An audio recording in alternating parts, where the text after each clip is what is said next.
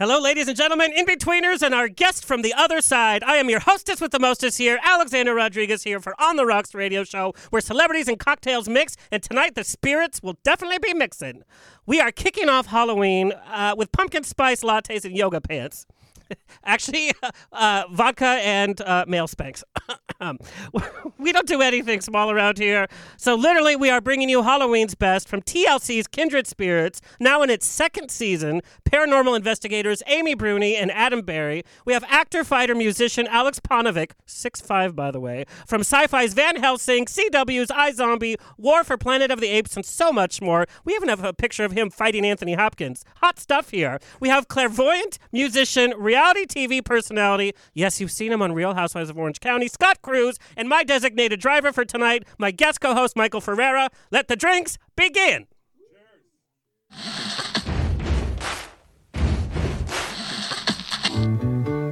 Thank you for being. Life is a banquet, and most poor suckers are starving to death. I'd like to propose a toast. This is On the Rocks with Alexander, coming at you from Sunset Gower Studios in the heart of Hollywood, where I drink with your favorite celebrities and we talk about fashion, entertainment, pop culture, reality TV, and. and that's about it. So pop a cork, pour a glass, lean back, and enjoy On the Rocks every Tuesday at 7 p.m. on Universal Broadcasting Network. Fasten your seatbelts. It's going to be a bumpy night.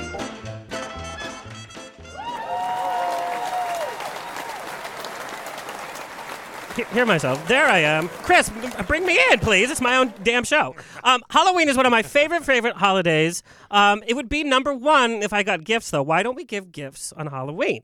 It's so rude.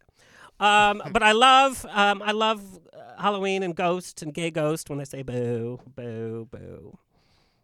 There's silence here.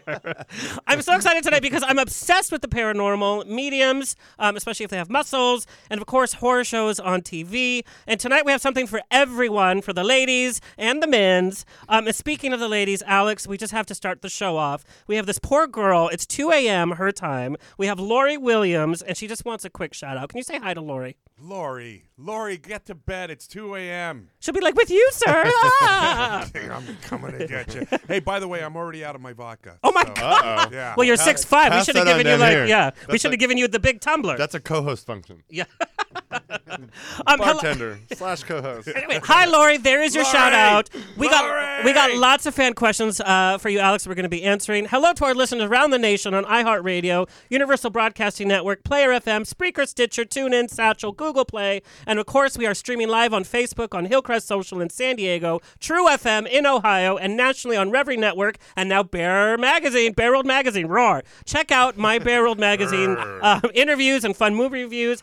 In fact, this this last week was one of my most interesting interviews that I did, and that was with Mr. Scott Cruz. So check that out. My reviews of Orville and the new Star Trek are coming out this week. Oh, I die. I die. I die. Alex, we need to get you on that new Star Trek. Did you like it? I loved it, and I don't like anything. Like, Yeah, no, he like doesn't like it. for anything. Schindler's List, I was like, eh, it was okay. I thought for sure you were about to trash Star Trek. No, That it was so great. good. No, I It's heard it was great. I didn't get a chance to look at it, but I have some really good friends that are big fans of it, and they, they loved it. well, we need to see you on there. All right, we'll do Especially it. one of those uniforms. They just need to know how to find it though. Well, It's on that weird. CBS and everybody's All complaining. Oh my. God, it's eight ninety nine a month. You spend more on a drink. I know that. So just do it. Um, for our audio listeners, you can check out the video stream. Uh, so you're missing out on all the action here and all the muscles and the beauty today. You can uh, see us on the video stream on Facebook and now the Hillcrest social app for free. You can see all of our video streaming for free. Download the app for iPhone and Android today. They have tons of giveaways, um, and they're good people there. My mom, Mama Rose, is in the chat room on ubnradio.com and on the Facebook page. She's answering all your questions. She has done her research. She has a full bottle of vodka, and if you don't keep her busy, she's going to find me another baby daddy. So uh, keep keep her busy. She will relay your live questions and comments to us that we will also answer on the air. You can also call in. Um, Chris, what's the phone number to, to call in? It's right there on the mouse pad. It's written there, sweetie. Sweetie. 323 284 7826. Thanks for that enthusiasm, by the way. He almost fell asleep as, as he's telling me that. Very sultry. Yeah. Speaking of Chris, I'd like to introduce to you. You know, Tony Sweet has been running our boards. Uh, Chris is the newest member of our On the Rocks family, running our boards. Yeah. What's up? What's Hey, up? Yeah. All right, Chris. Yeah, and he's so handsome. Okay, tell us a little bit about yourself. By the way, if Tony was still there, he would have put the applause on there for Oh. himself. You need to. Yes. You need to do that. Yeah. There you go. There you go. Now we got it. Uh, I'm me. You're you. Awesome. Okay. Well, that was informative. I actually love an So engineer who doesn't talk that mysterious. much. Yeah, he's so serious, Chris. Mysterious. I even poured you some vodka. Get it together. Um, and what I meant by tell me a little bit about yourself is tell me, am I your favorite host of all time? Of course. That's a sound bite. That's going to go viral. anyway, welcome back to the show. My co-host for tonight, longtime friend and leader in the nonprofit world, founder of LifeWorks Mentoring, the leading LGBT youth program uh, at the uh, LA LGBT Center, and currently executive director of the AIDS Monument, going into West Hollywood Park, an avid entertainment junkie and performer himself. He has seen practically every Broadway show, movie, and big name concert performer from here to New York. Welcome back. Thank you so much. That was Great that to was be an here. I know. That was That was pretty good. good There we I was like, where's That was a the good Chris, there take some notes with I the didn't three think I pens did you have over anything there. until. Um, I want to send my thanks to Cinema Diverse, the Palm Springs uh, Film Festival, for having me this last weekend. Chris, there's some pictures there. Um, it was a weekend full of great films. I hosted and did the Q and A, incidentally for the LGBT supernatural films, and it was so fun. Um, and uh, we were on the big screen, by the way. There's on the rocks on the big screen, um, and it's good to know that independent filmmaking is alive and well. As one of the directors put it. Uh, we make these films to tell our stories simply because we need it. Hashtag we need it. And I thought that was the best quote um, all weekend. I do have one complaint Cinema Diverse and Camelot Theaters. And here's the picture.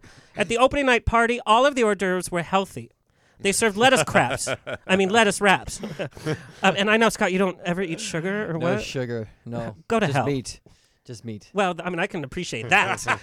but then the That was your segue into the Yes. That was- We're half friends. That was the We're meaty setup. friends. meaty friends. Very thick. Well, friends. I'm very meaty friend. Yes, Thick Um, as thieves. Yeah, some things are thicker than others. I'll tell you that much. I've been trying. Mail Spanx, uh, but thank God for the open bar. But lettuce wraps. Lettuce wraps. Yeah, that's fun. All right, sweetie. All right, let us welcome our first guest today, um, paranormal investigator. Uh, investigator. Oh, that I coined a Gamer? It's a new. new thing. It's a new thing. Gamer. Gamer. Well, no. Well, Adam Berry is the gamer. Okay. Yes. Okay. Um, Amy Bruni um, is not. Uh, paranormal investigator Amy Bruni uh, first encountered paranormal activity as a six-year-old when her family moved to Alameda, California. Anybody that moves to Alameda, it's, it's bound to be some some scary times there. Um, Amy's family encouraged her to not let the paranormal world spook her, but instead to embrace it. Amy's been chasing ghosts ever since. In fact, her father started taking her on paranormal investigations when she was only nine years old. As she got older, her fascination kept growing. In her 20s, Amy spent her weekends flying to haunted locations and conducting her own investigations. Her passion for the paranormal became her full time job when she joined the wildly popular Sci Fi's Ghost Hunters in 2007. Recently, she founded Strange Escapes, which is awesome. Uh, it's a paranormal travel agency uh, that pairs people with the largest and most haunted locations in the U.S. Um, and she does that in her free time between hanging out with the ghosts. That's kind of badass. Yeah, it's so badass. Amy is badass right now. Um, and her paranormal uh, co-investigator is Adam Berry. He brings the sass to the show. Um, and I love his reactions. By the way, every reaction needs to be like a, like a GIF or GIF. Did they say GIF? GIF. Jiff. GIF. Yeah, I say GIF. Ah, ah, Adam Berry. um, Adam say Barry. whatever way you want. Yes, Adam grew up in the small town of Muscle Shoals, Alabama. Muscle, Muscle Shoals. Shoals. Muscle Yes, Shoals. please. Sounds like heaven. Um, and he had more. he had more paranormal experiences in his childhood than most people do in a lifetime. But unlike Amy. Uh, the spirits Adam faced terrorized him. Uh, when he was just nine years old, Adam saw a paranormal creature haunting his home, which I've never heard of. Um, it looked like a menacing ghost dog, um, and he couldn't escape the harrowing sound of the dog scratching against the wall. I mean, that's just terrifying. Um, his TV mysteriously glowed. And he had his most intense experience in 2006 at Gettysburg. He saw massive white figures in a field and heard loud gunshots and um, and people yelling. And he rushed and he found no explanation explanation for what he witnessed. Um, and this sparked his interest in the paranormal. In just a few years, he quickly progressed from unknown paranormal novice to well-respected researcher. And his new fashion, uh, newfound passion was that was that your Grindr, Scott? That's my Grindr. Okay. his newfound passion led him. I'm still not getting I know laid. it's not Alex's Grindr. I'd be I'd be like, whoa. It actually went Still not through. getting laid Yeah. with the Grindr. There we go. um, Adam's newfound passion led him to compete on Ghost Hunters Academy, which landed him a spot on Ghost Hunters in 2010, um, and that's where he met Amy. In addition, and I love this, He runs a musical theater in Massachusetts. I bet he does a great does. version of Sweeney Todd, by the way. Um, and he works as a real estate agent selling haunted properties to only the bravest of thrill seekers. You guys, I want to hang out with them. They live so far. In each episode of TLC's uh, Kindred Spirits, the two investigators meet with a family in need and try to contact the spirits in question to bring peace to the family's home. So they're not just there to say, ooh la la, here's what's happening. They try to resolve issues, bring peace, um, and have some fun while they're at it. And they do have a lot of fun. Welcome to the show, Amy and Adam. Whoop whoop! Nice. The applause? Chris, some applause. There we go. There we go. Point. So I am so fascinated. I love the season premiere of season two. Uh, You know, in no other place but like the Lizzie Borden bed and breakfast. Bed and breakfast. You know, I love that. Where else? Yeah. Um, how uh, when you guys heard that season two was happening, how how how did how did you guys feel about that? Uh, well, we were super excited. I mean, it's one of those things that's like, I mean, we were watching the ratings pretty closely, and everyone kept te- kept telling us we were going to be fine. But then it just you know, it, they wait till like the very last second to say yes, you have a season two, and so, you know, you just you want to keep going. We had so much fun with season one, and we were just anxious to get back out there. We got really drunk. We got really drunk. We got really drunk. And we we did because we were at Gettys. We were in Gettysburg, and we just continued to drink the night away. Once we found out, we were like, We don't need a lot of excuses to do. Uh, uh, lady and gentlemen, maybe a lot of what you're seeing is you know alcohol induced. I tend to see a lot of spirits when I see Judy Garland visit me. I see with white people in here Wait, we're done gunshots too when I'm drunk. So I received a lot of questions for you guys. People want to know what is the shooting schedule like when you visit a location? How many days are you are you there? Do you sleep there? Um, how many hours do you have to work? Do you get any off time? And what do you do in your off time? Oh, well, I mean, it, it really depends on the house as to whether we're going to sleep there or not. but uh, I mean, typically it's usually about five days we spend at each location. And I don't know that families are always aware of just how long we're actually going to be there, you know, and, um, and they oftentimes have to go stay at a hotel for that uh, duration. So yeah, each shoot's about five days. We investigate three or four nights. We during the day we go and research and try to dig up more information about the property, uh, the family, the history, um, and so there's during a shoot there's literally no downtime. Like every second, even when we're done at night and the cameras aren't rolling. Like we said, Adam and I we have a ritual. Like every night afterwards, we go back to our hotel and we have a glass of wine and we discuss everything. And I love it. Wake next day and continue. so. exactly. And we don't. I mean, like when we're investigating, we don't really have much downtime. I would say, but um, uh, in our off time, I mean, we, I mean, we're we're real life friends, which actually helps. Like I just came from her house this morning, and it's you know. Uh, we hung out last night investigating a old opera house in Newport, and um, we do that, and we go on trips, vacations. Uh, my husband and I are uncles to her daughter, basically. I mean, we're the gunkles, so it works out very nicely. Um, and so, you know, thank God we get along because we spend a lot of time with each other for sure. And so you guys met on Ghost Hunters. Was it love at first sight? What are some of the things that attract you about the other person? Wait, well- tell him what I wrote. Tell him what I wrote. exactly what I was going to say. You don't even need to prompt me. I, but no, uh, when we uh, when when Adam won, I got a message from him that was like, "So hey, I won Ghost Hunters Academy. By the way, I think you're fierce." Were his exact words. yeah, yeah, it is. Yeah, it is. and um, and no, but when we did uh, finally like start filming together a few weeks later, I, our crew immediately noticed how we got along because there's just that dynamic. I mean, it's it's it's hard to say, but like there is that dynamic where you have a, a male and a female on screen, but there's no like sexual tension, you know, and there's not that like female competitive thing that happens. It's just this like great kind of brother sister thing that's happening, and then it just became that way in real life. Like we really did become like really good friends. So it's been awesome. Now, there's so many interviews of you guys on, on YouTube, so I'm not going to ask you the same boring questions that you get. They're actually not boring questions, they're fascinating, but you've already been asked them, and this is on the rocks. We don't do anything kosher around here. so, hard hitting question I have to know which network has better craft services, sci fi, and Alex, you could speak to this, or TLC? Uh, well, I like our craft services because we get to decide what goes in it. Yes. Oh, yeah, okay. I agree because we're in charge of the craft. Like, like it's just us. So like they ask us every shoot, what do you guys want? And so we can make a list where on Ghost Hunters, you know, there were what seven of us on the show, and we were kind of like, you know, the, Yeah, I'm all for I'm all we for were lucky beef if we got jerky. Pringles. Yeah, I'm all for beef jerky, but not every day. Yeah. Not really beef jerky. You're like, let's have pate tonight. All right. Oh yeah. Well, you know, we always try to sneak in a bottle of wine, especially we're in the middle of nowhere and we've been working all day. We're like, I'm gonna give you twenty dollars. Can you please just go get us a bottle of good, like you know, about fifteen dollar bottle of wine, whatever it is. Just get us something so that we can have it when we're done here, please. And cheese. So, how does paranormal investigating affect your family life? Amy, I know that you're a mother. Adam, I know you were married to your husband and you have high maintenance chihuahuas, Cheeto and Maria, by the way. Are. Oh, there. Which one is that? That's Maria. Maria's the nice one. Hey, Maria. Um, but how, do, how does it affect your family life? And Amy, do you do investigating uh, with your daughter? Oh no, she's four, and she calls Adam and me ghost finders. Whenever he comes to the house and we're like leave for a trip, she's like, "Are you going to be ghost finders?" That's so you know, cute. and so she doesn't really get it yet, and um. She just she has the weirdest upbringing, you know. She goes on these trips with us, and there's all these people investigating, and she just but she doesn't have that uh, idea of what ghosts are.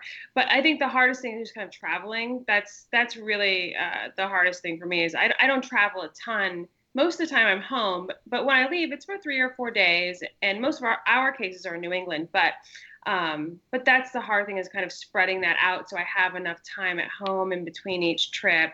Um, but she's kind of always been raised that way, and she knows Mama always comes home. But that's the biggest challenge so far until she starts asking me about like you know the afterlife. Right. So. Yeah. I mean, I, I would I would say it's hard because I, I live in Provincetown, Massachusetts. That's where I live. So in the summer, it's hard to leave because it's just physically almost impossible to get out of town. Not that I want to leave, um, but I would say I, I have it a little bit easier because I, I don't have uh, you know a child and family obligations. But you know we're about to get really busy. Uh, October is our busy month, and so I don't think we leave the, we leave this weekend and we are never home for for a while. Um, but we try to balance it out with uh, humor and um, you know wine and and fun fun activities. Really, We're talking about wine a lot I tonight. know. Yes. I feel like uh, Kindred Spirits should be sponsored by like Barefoot Wine or something. I know. or like a wine called Kindred Spirits. Anyone? Anyone Oh, that's such a good idea. You heard it here, folks. Here, you owe royalties to us. I want to show them that bottle, but it's like? I know it's over there. yeah. It's over there. Um, how has contact with the paranormal affected um, or plays in your religious life or your faith? This is my favorite question to ask people in, in the world, um, in, in, in the paranormal world, um, because the answers are all over the place. Um, and if you don't, you know, it's kind of a personal question, but um, does it play a part in your faith? I uh, uh I, I yes. I mean, here's the thing. I grew up in Alabama, beautiful town, Muscle Shoals, Alabama. If you've never been there, it's fine. Um, and I grew up Southern Baptist, and I enjoyed my time living there, but I didn't enjoy uh, necessarily what I was being taught in the church, especially toward the like when I was like growing up and maturing and finding out who I was as a person and individual. Uh, but I I like to tell people that no matter what religion you are, if you do this enough, it will change the way you feel about uh, the things that you've been taught or told based on your religion. I think, um, uh, based on what I've seen personally, I think people would stop arguing on Facebook over random crap. I think people would stop treating each other like jerks because we see things that show that this isn't the only, you know, life that we're going to be living. I would say, and it, um, and once the second we think we know the answer, we don't know the answer, right, Brittany? Yeah, I mean, I um, I've never been like a particularly religious person. I mean, my family is and everything, and I've always had this idea that there's a higher power, and um, you know, but I never wanted to put like a face or a name to it. Um, and I still don't really, but just doing this, I, I see these, and, and Adam and I both, you know, especially with kindred spirits, we see these entities that that's what we call them, but people who are here for things that we kind of take for granted. You know, that they come back for something as trivial as like they were, they were having an argument with someone when they passed away and they never said I'm sorry, or you know they they lost a wedding ring and they want to tell someone where it is. Like these are the things that they're dwelling on when they pass away. And, and these are things that we kind of just pass over every day. And we're, we're spending so much time on things that probably just don't matter ultimately. And so that I think that has changed my perspective in a way where uh, I try to live every day just looking and, and realizing what's really important. And, you know, like today, I picked up my daughter from school and I was like, oh, I have to get home and do all this stuff. But it was such a perfect day. I was like, nope, we're going to the beach. Like I dropped everything and was like, we're going to go to the beach because it's the end of September and it's 80 degrees in New England. And when does that happen? We're going to the beach, you know? And those are just little things like that's, that's, it, it just changes the way you live a little bit. You guys, um, why is Amy always the one taking notes with her pad and pencil? And, and Adam, you're just kind of like, what's all happening? here. It's all here. It's all right here. And the two bottles of wine. Okay. yeah, no, I'm obs- I am I take notes obsessively, and they asked me about that in the beginning when, when we were first shooting um, season one, and I always take notes. Like my house is filled with notepads because it's just how I remember things. And half the time, I don't even look at them again. Occasionally, I'll look at them if I'm trying to find like a name or something, mm-hmm. but it's just that action helps me remember things. So I do it all the time. and it's nice to be able to do it on the show. Yeah, and I do take notes if I'm interviewing someone because I want to make sure I remember what to tell Amy because I'll just forget. Jealous. And he wants Hey, It you listen now. You stop. Are there any situations or environments that you will not go into? Um, unsafe one. I mean, it, you know, there's there's definitely it's been. I mean, there aren't many, but there have been places where like parts of places we're investigating where we're like we're not going in there because we just think it's unsafe or, or, or anything like that. But as far as something being too paranormal for us, like that's never happened. I mean, we've we've uh, been contacted by people that need psychological help more so than uh, ghost hunters to come into their house. They need like actual pills. They need dolls. Come to West Hollywood. You'll have a field day. Thank you. So you know those we also don't go. We're not going to do that. We're not going to put ourselves in harm's way, especially if we know that it can be solved from a psychiatric perspective. Now, why do ghosts only come out at night, and do they um, acknowledge daylight savings time? Um, they, they actually don't just come out at night. Like Okay. we uh, we get cases all the time where people see things during the day, and so um, we investigate at night mainly because once it gets a little bit later, everything kind of simmers down. You know, everyone's asleep. There's less traffic outside. There's less like you know contamination is what we call it when we're trying to investigate. Everything's just quieter. So we prefer nighttime. Um, in the dark it's easier to see certain light anomalies and things and and so that's why we investigate at night obviously for tv too it looks a lot spookier but Right. you know if somebody tells us that you know every day they see you know a woman in white walk down the hallway at noon we're probably going to investigate that spot at noon so there are times where we're there in the daytime but unless something happens they don't really show it on the show Yeah, and you bring up a good you bring up a good point because daylight savings time. We always people always ask us about. It's a question maybe that somebody's asked like dead time. They call it dead time, which is the hours between like 3 a.m. and 4 a.m. is like supposed to be the spookiest time. And they're like, "Do you guys believe in dead time?" And we're like, "No, because ghosts can do anything they want if they're intelligent at any time."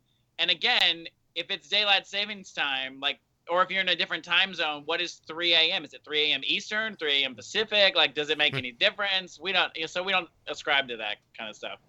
We have some comments from the chat room. Uh, Kylie says Amy is the best mom, and Josh and Donna uh, want you both to say hi to them.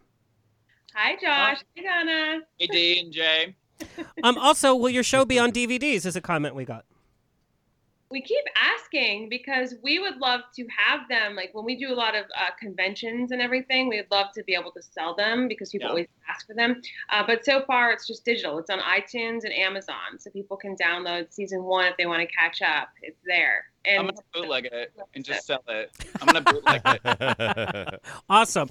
All right, we do a little game here on On the Rocks called Rapid Fire Five. Who wants to go first? Amy does. Yes, please. I want to get it over with.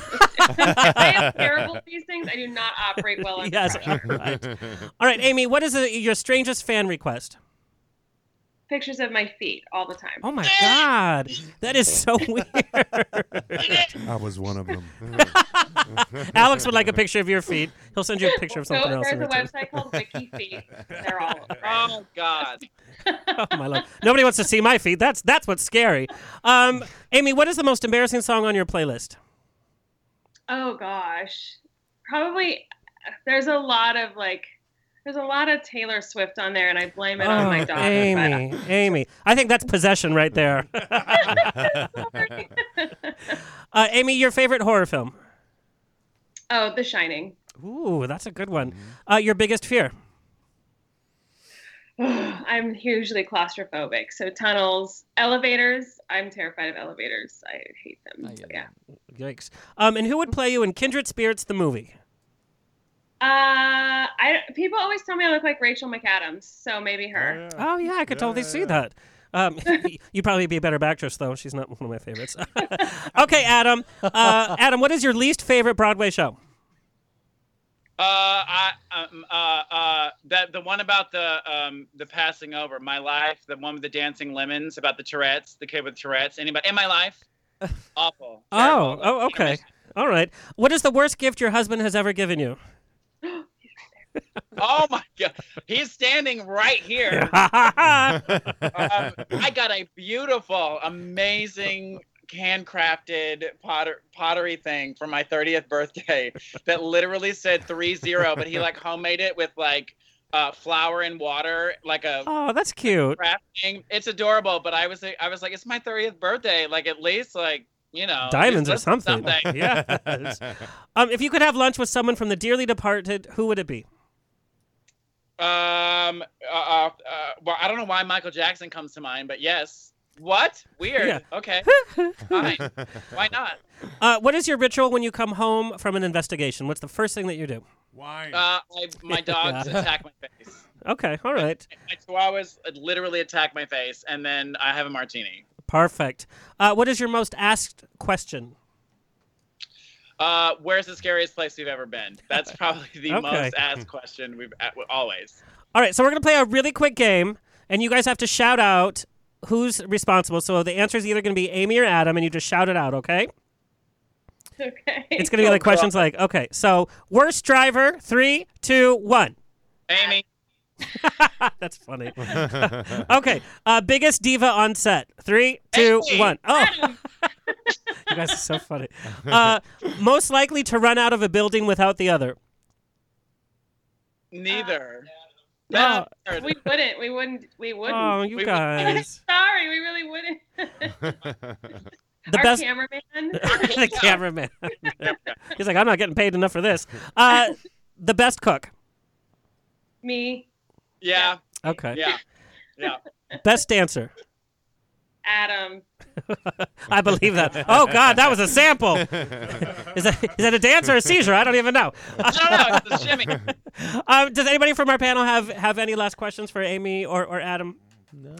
Uh, I, I was so excited to have seen the premiere of Kindred Spirits. It's Friday nights. It's on TLC. Thank you guys so much. Uh, we're going to take a quick break and we're going to watch some sneak peeks uh, from uh, from the, this season, uh, season two. Uh, real fast, where can our listeners find and follow you? At Amy Bruni on Twitter, Instagram, and then Amy Bruni on Facebook. I am Adam Berry on Facebook, uh, Adam J Berry on Twitter, and Adam Berry on Instagram. Awesome. I can't wait to see so much more of you guys. Special shout out to Charlotte Fletcher at TLC. Um, she's such a great person, and she set this up, and I love her. All right, let's take a few peeks. You guys are free to go and get drunk. Thanks. Bye, guys. All right, you guys, some moments from TLC's Kindred Spirits. Oh my god. 11 years ago, she started having crazy experiences. I would swear I saw somebody out there standing against one of the trees. I saw something move in the woods. Accident. There was a huge spinning blade, and she walked into that blade. Did that bear just move? Count with me. One, two, three. Dark not occur.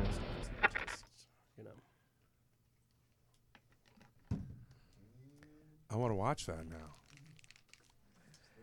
And we're back. Um, you guys and uh, they sent me screeners uh, for the first couple of episodes, and it's it's it's just great. And you see their chemistry is so great. Yeah, they're pretty great. Yeah, I love They're them. so much fun.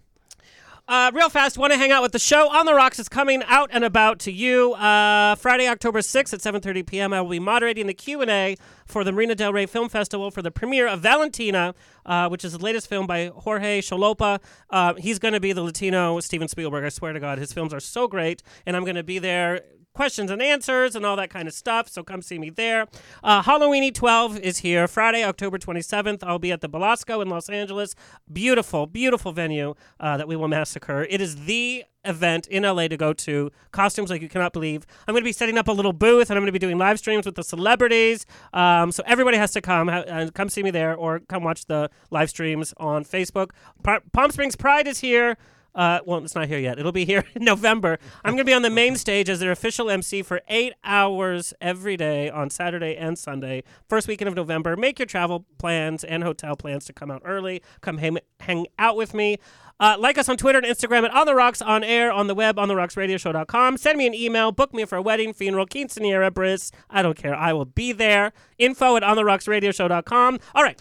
Let me formally introduce our guest. I'm so excited, you guys towering at 6'5", Aleks Pauvonic has literally done everything and everybody.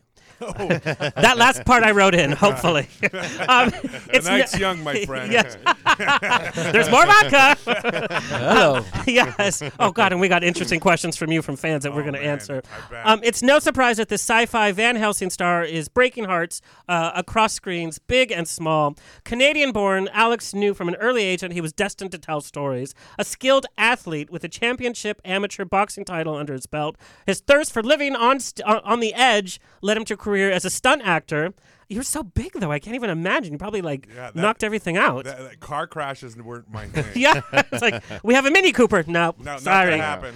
Um, in addition to his strength and athletic accolades, Alex uh, is a musician at heart and was part of a rock band in his youth. And I know you have some band stories. Yeah. Um, in fact, it was during a performance when he was asked to audition for the HBO film uh, Heads, and as fate would have it, he landed the role, starring Roddy McDowall. By the way, did he try to hit on you? I played his butler. yeah, I know. Did he try to? Did he try to buttle you? Yeah, uh, we'll talk about that. I just that. heard Yeah. I played his butt. That's all I heard. Yeah, no, no, no. I played his butt. No, Roddy McDowall is su- he was such a sweetheart, and I mean he knew every he was Elizabeth Taylor's like best friend. Yeah. Um. So that I mean, as your first role, we're go- we're gonna talk about that.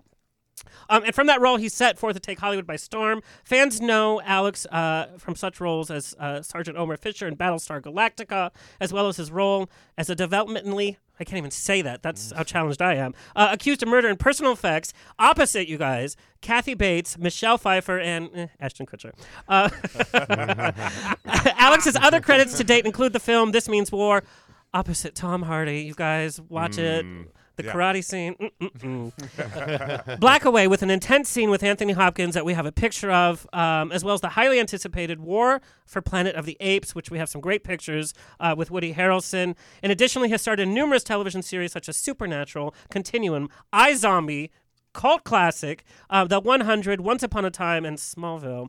Um, I do love your performance in Supernatural, though. that was very special The for me. spandex? Are you talking about the spandex? I'm talking about your co-stars and you uh, in Oh, the there- same screen, um, including don't forget his lesser-known role as soldier number four in Roswell: The Aliens Attack. I added that one in there. Do you like that? what I love about Alex is that he has defied being stereotyped as the gruff, mean villain by bringing complex layers to his characters and an emotional spirit that literally jumps off the screen. He is entrancing when you watch any of his projects. Um, he's also an active supporter of the Red Cross Impact Anti-Bullying Campaign. Welcome to the show, Aleks Pauvonic. Wow. Thank you, guys. Wow. That is an intro. That's an Yes. That is an intro.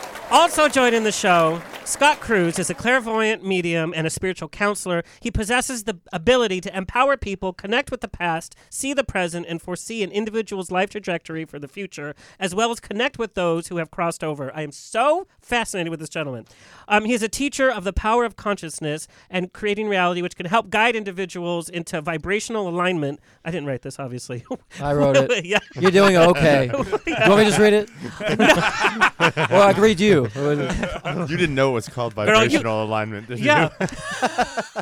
That's the way I'm standing. No, especially being in West Hollywood. He's sitting in alignment with it. You know. being in like West Hollywood, when you read people, you're like, no, I can read you, girl. Yeah. I've already been read. Right. Um, um, his renowned ability has led him to be a guest star on such shows as The Real Housewives of Orange County, where his prediction caused a huge stir with the housewives, and the truth was brought to light, and his inti- intuition was proved correct. That was huge. I remember that so. So intensely. In fact, a lot of people were affected by that. Uh, Cruz is also a talented composer and performer who has captured an impressive five prestigious Telly Award wins for his musical scoring. His latest single, Rescue, with Grammy Award winning record company Domo Music Group, is representative of Scott's musical prowess. He's been recognized for his musical works, uh, which have been featured on major television networks, including Discovery Channel, History Channel, and the 3Net Sony IMAX channel, and my YouTube on repeat over and over and over and over. Now available on iTunes as well. This prolific singer, songwriter, producer, and composer's formative years included a healthy dose of formal music education and exposure to various genres of music, which you can hear in all of his songs, uh, including gospel, pop, electric, and rock. Scott began writing and producing his own songs at the age of 16. Music is his passion. He connects with his listeners and fans through his creative gift of musicality. He touches fans and admirers on several levels through his powerful gift and powerful music. I hope he touches all of us here tonight. Welcome, everybody. Wow. Man, talk about a salesman, right? I'm like wet just from hearing that. I mean, seriously. He, he touched me. He touched me. We have a gentleman present, please, please. That's the point. Yeah. Alex, I I am so astounded by your international reach. You know, I know you lived in, in Canada for a long time, and you've done so many different projects, some great projects, Right. some not so great projects. Absolutely. And I've seen them all. but your following, when we opened it up, say, hey, come send your questions. And we got questions from all over the nation, not just the country, all Wow. over the nation. Yeah. Um, so I'm just going to ask some, just to start it off, just to, to please our Be lady gentle, friends. be gentle. Uh, this is from Monica Pereira. Pereira. Right. Uh, what is your biggest fear? What's my biggest fear? Um, oh, my biggest fear would have to be um, okay. On, I, I'm not a big fan. Like I can handle a lot of stuff as a big dude, but I'm not a big fan of spiders. Interesting. I have no idea why. I don't know where that came from, but spiders is not my my friend. I find that so interesting. Like if I, It if is. if we were roommates, Yeah. I'm available for that, by the way. um, and there was a spider, I would definitely call to think of you to hey, there's a spider You in know the what? house. I faked it a lot, and I was like, I don't, you know, I With think the we should spiders. just let it alone. We just leave it alone, let it go, do its thing.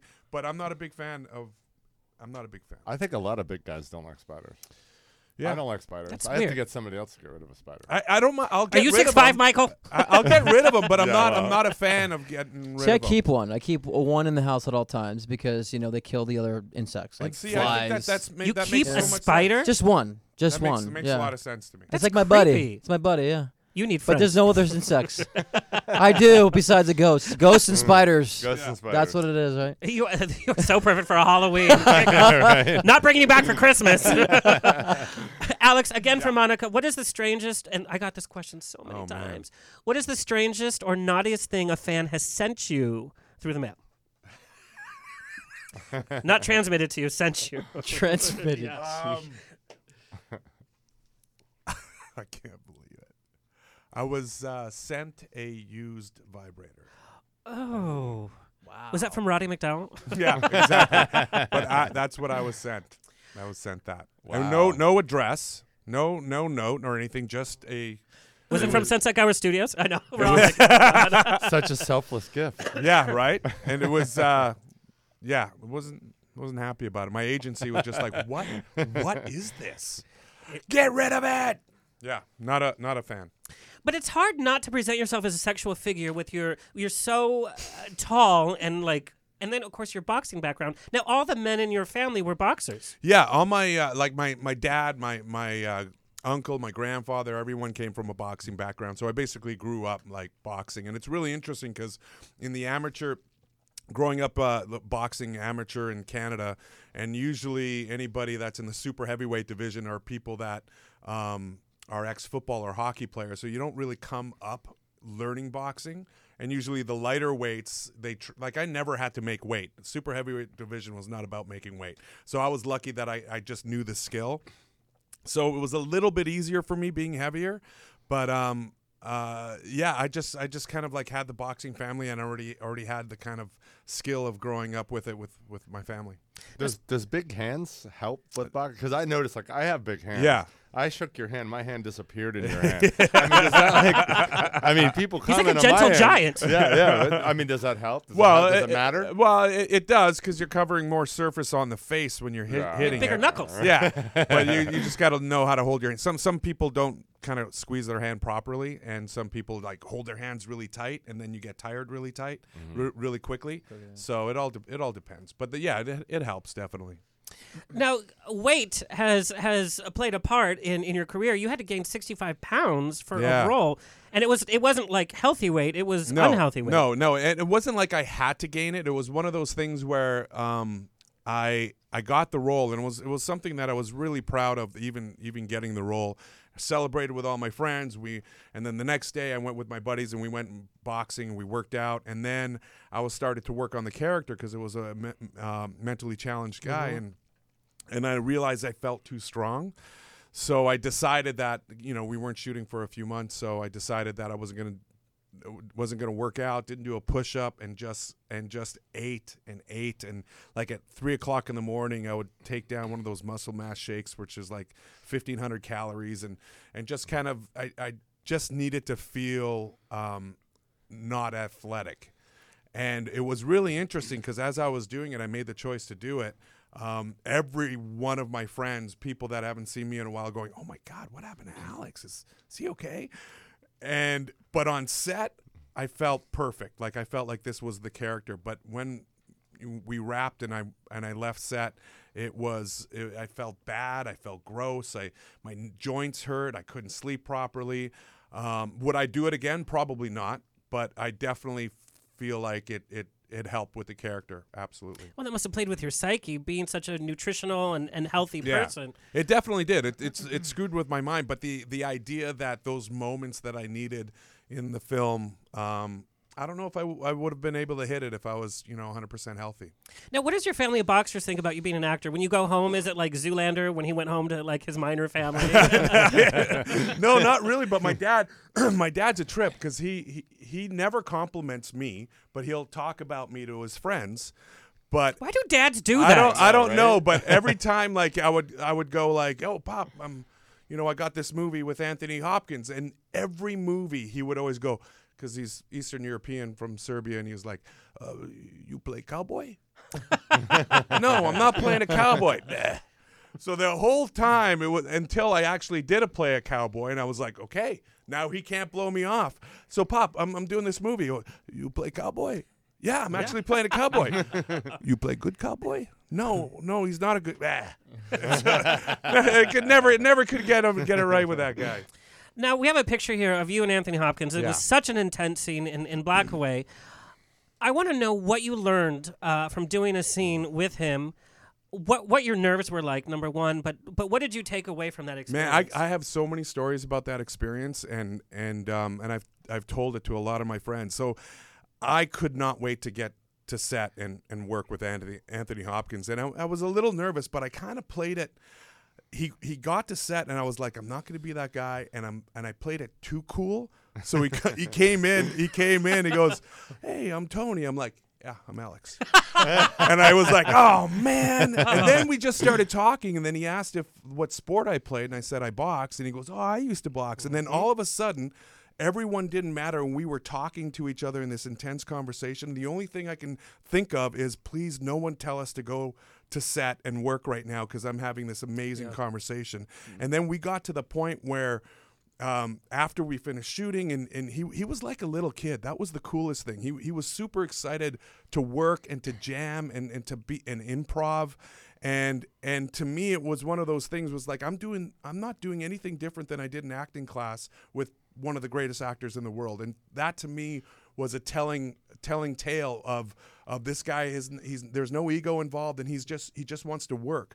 And then after we shot, he was like, "Hey, give me your number." So Then we started texting each other. It's crazy. Wow. It's crazy. And then That's so he so would cool. text me, I would text him back, and I'm like, I can't believe I'm texting with Anthony Hopkins. And then he would get tired of texting and just send videos of himself talking to me. Oh my God. It's re- honestly We it's- have one right here. Let's take a look. No, just kidding. That'd have been but great. It, it was That'd have been literally it was it was the coolest exchange back and forth. And he's he's in London and he just wakes up and he's he's telling me the story about boxing. He's got the video on him. He's doing Marlon Brando in, i- impressions. That's it's great. It was phenomenal, phenomenal weeks of just like connecting with him. He was he was awesome. You had a bromance with Anthony I did. I Yeah, definitely right? I definitely did. You, did. Did you learn different things about his process of building a character? Well, than see how that your process. that was really interesting. I asked I asked him because obviously you kind of want to know a little secret, like maybe you can get to that next level. And and I said to him, um, I'm like, what what is it? Because you know we look up at you and we're we're like like how, what is he doing anything different? And then he just super chill, just said, well that's the problem. Once you start looking up at something, you'll never achieve it. and he said, That's there- smart. you'll never you'll hit your head at the bottom of a Right. pedestal that I never put there, and we're just peers and we're just working. Do the thing that you really believe Yeah. will get you to the next level, and just keep working. And I, that blew my mind because here I'm looking for a secret, and he's like, once you put somebody above you, you'll never reach it. Right. So it was very cool. It was yeah, very cool. that is very cool. Now I know music has played a big part, and Scott, we're going to talk about your music. Uh, Michelle Holguin wants to know you create playlists for for the roles that, that you do, um, and music has you were part of a, like a rock band, Yeah. and um, YouTube has one of uh, you with a guitar, Yeah. doing a, it's like it's like a mix between like Bruce Springsteen and like. I, I, I don't even know how to describe your voice. It's it's sexy, ladies and gentlemen.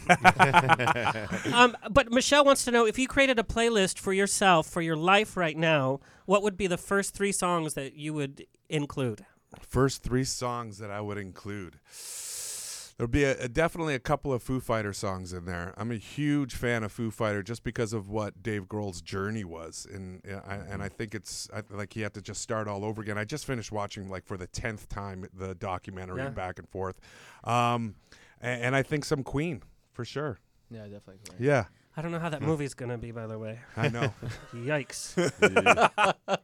um, and Scott, music. You know, Yes, music has music. always been been with you. Oh yeah. You've had this, and we're not supposed to call it a gift. In fact, read in the interview in Bear World magazine, we're not supposed to call you being a psychic and a medium. Right. You, you don't even like the word psy- psychic. I think yeah, psychic has a kind of a cheap connotation to it. You think like fortune teller, street psychic, you know. So I think with what I do, it's more clairvoyant, it's more intuitive, it's more of a, of a higher knowledge for me. So that's why I kind of steer steer away from the word psychic a little bit. Now, do you think being in, in tune with your surroundings is it, it kind of puts you more in tune to being musical? Absolutely, yeah. I mean, once you kind of realize it's an aspect of you, you know, it's an awareness of you that we all have this awareness of, you know, higher intellect. Definitely with an expression of art, it elevates it because you know every artist, as you probably know when you're doing your music, you somewhat channel this inspiration, Yeah. this kind of creative juice. It's like a soup. So you know when you're definitely aware of like higher energies, you tap into that knowledge. You know, and to me, like all the great inventors of our time, Steve Jobs, they've all tapped into that higher knowledge, that infinite knowledge that we all have access to. So even those who've passed on, like Michael Jackson, like the guy said before, we can tap into his spirit and actually channel that inspiration through our music too. So of course, I'm very narcissistic. I don't want to channel anybody else's perspective but my own. so um, I do tend to, yeah, be use my my spiritual awareness to kind of elevate with my music. Now, when you experience people that have crossed over and, and come to visit, Yeah. do you ever hear music in, in some of these visitations? Or what's the correct term to use? Because I'm, I'm like the lamest. No, I, it's I okay. love like the supernatural and the other side, but I use the lamest like. Yeah, we're not supposed to use vi- visitation, right? There's definitely different ways that they interpret, you know. So sometimes like they're very quirky. So, you know, it is data. So, you know, the brain is going to process the data in different ways, whether it be through a sound, through a smell, through a taste, whatever it is. So a lot of times I'll just get a knowing, I'll become them, you know, which is weird. So imagine me like some 80-year-old woman, you know, grandmother, "Oh, don't fret, young child," you know. So Is that an actual visitation? That's an actual channel. No. But I mean, I'm being still a Stiller. I'm being overly dramatic on that. But you know, sometimes you, you develop their personality traits and, and you get some sensations of how they pass and you know, and uh, for me lately the more I've been practicing my my work, it's become more of a knowing. Like I just like I've known this person, you know. So and I do get the visual, you know, visualiz- vis- excuse me, visualizations. But like when I started doing this work, it was kind of challenging to do develop the interpretational skills. Like how do I interpret this freaking? Because there's no you know, handbook and it's different for every clairvoyant. yeah, and, and you know, you because a lot of the times as mediums and, and readers, you know, we have a lot of that, you know, pressure. Like, oh, prove it to us. You know, what you say we can't see, prove it. So, you know, I was a skeptic even with my own ability. I'm like, well, maybe I'm just a mind reader. And like, but how the hell would I be able to read minds? You know, if, what does that come from? So, it really took a lot of work, you know, to to to do that. And so right now, it took a lot of work to get me to do it in a simplistic way. So. Yeah, I hope that makes Does- sense. Do you have people in your family? Is clairvoyance something that's known you know, in families? I always or- say my mom and my dad, my, especially now that I'm, you know, kind of pushed it more. They're becoming more aware, you know, of these things. We've had a poltergeist growing up in our house. Um, Wasn't that scary? I mean, it's we got used to it. I mean, my dad's Puerto Rican, my mom's Italian. It's just kind of Oh, like, hey, Lord. There you go. Oh, my God. like something moves, you kind of deal with I it. You know what I mean? But what, happens. what, what happens? What happens when you have a poltergeist? Well, Like, what was? sure. Like, do, do we? Well, It's the like house, a spider, Alex. You know, Oh, no, not a spider! yeah. Um, you know, we had like a lot of interesting experiences. Like we had doors that were like a basement door, particularly. I don't mean to sound cliche, like oh, a basement. But that's door. what happens. But we had a basement that would shake like profusely. Like you know, you can't. My dad's a contractor, so when it comes to like you know debunking stuff, my dad is the person, and we couldn't debunk how this door would obviously shake. We had blinds that would go up and down. Um, we would hear people upstairs, like just walking around casually and breaking stuff. So there's a lot of things we couldn't explain. And you know, my one instance where my brother woke up screaming in the middle of the night, and uh, he had a you know shelf of remote control cars. And one car started going back and forth by itself, and so we walk in. He's screaming like, "Okay, That's like Hollywood stuff. going I'm on not there. kidding you. I'm serious. And and so my dad's trying to find you know a, a, a pleasable answer, and, and he's like, oh, maybe the satellites in the sky is connecting with the antenna and is causing it to malfunction. But like, but there's no batteries in it, so there's no batteries in the car. And I'm like, well, how does that work? You know. You're freaking me out, man. So I mean, it's it's things that after a while you you, you know keep having this, and then you know I just you say poltergeist. I kind of want to you know people are listening.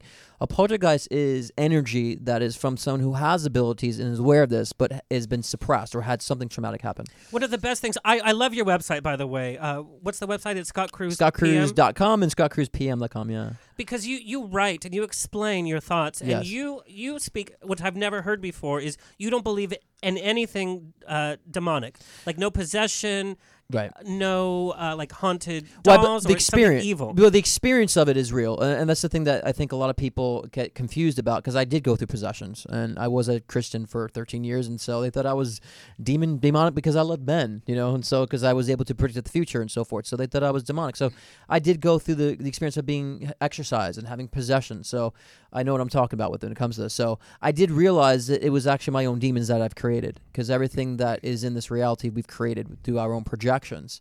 So it was a real demon, but it was created by me. It was an extension of my own energy. So once I realized this and shifted my, my consciousness, that's when everything changed. I realized I'm not getting scratches anymore, you know, and I'm not getting these quote unquote hauntings and I'm not being pursued by these entities as I thought I was. It was my own paranoia, you know, and so forth. So when I realized this, it all went away. And so I do work with individuals who've gone through these experiences. I feel like they have someone, you know, a spirit in their home or, you know, they're, they're being, you know, uh, either attacked or some, some sort of way. And I simply simply explain to them that we live in a world based off simple physics. So if you're pushing out a resistance or some sort of a force into the universe and it's negative, it's going to slap back at you. So if you're aware of non-physical energy and the non-physical, you know, intelligence, and you're resisting that, it's going to slap back at you. And you know, in the case it may come come as a scratch or some sort of a manifestation physically. You know, it just will be random, but that's what happens. it's like a spiritual hypochondria then Um, kinda, I guess. I mean, where you're manifesting your own you're manifesting your side own, effects You're creating your own reality. Period. You know. So what we're seeing, we're all individually have our own perspectives, so we're all in our own you know reality. But we're right now kind of conjoining, you know, our perspectives to have a, a shared experience. But again, what we're seeing is basically perceived by us and only by us. And some people may agree to this, but we are creating that. And this has been you know proven within quantum physics. I always say to people to start by looking at the double slit experience, uh, experiment, excuse me, because that shows that you know. Uh, any all possibilities exist now, but what is perceived is the given result. This is what's tangible to us. So in the spectrum of reality, everything exists now. So it's based on what we're choosing to observe becomes our, our given reality. So There's a lot of layers of, of dimensions on top. I of thought we were going to be friends. I have no clue what you just said to me. um, It's Alex, okay. and Alex, you Yeah. so many roles that you've dealt with have dealt with an uh, like a different reality in terms of the supernatural, in Right. terms of of you know parallel universe type thoughts, Battlestar Galactica. Has has the paranormal, has the supernatural been a part of your life? Uh, uh, and also, a question we got is: Were you a fan of sci-fi before getting into this genre? Well, it's interesting. Like I, I, I wasn't a fan of, uh, of sci-fi growing up. I was a fan of my brother, who was a fan of sci-fi growing up, and I was always tripped out at what he really, what he was getting from it. And he was a big Dungeon and Dragons guy, so he was very much in different kind of worlds.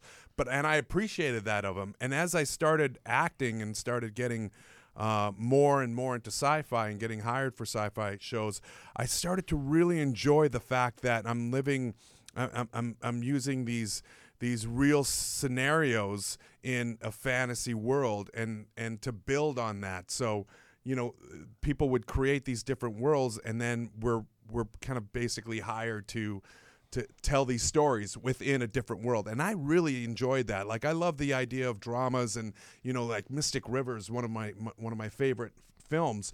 But the idea of doing that type of a story in a in a different world or in a different galaxy was really interesting to me that um, people are being very creative in building these worlds. And and and and that's something that really kind of attracted me to those type of like, the sci-fi genre for sure acting in that genre takes a very special skill, Right. Because it can be done very well.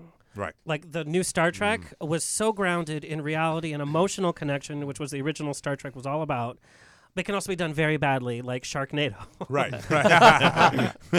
when you so bad that it became good. Hey, I actually watched it. We had Tara Reid in. Um, Enough said. Enough said. Got it. Um, and I, I had this question, but also uh, Michelle Hogan uh, emailed this question as well. Are there any roles that you look back and you, and you regret having taken, and what makes you say yes to a role? Because you say yes to big studios, uh, smaller studios, independent projects.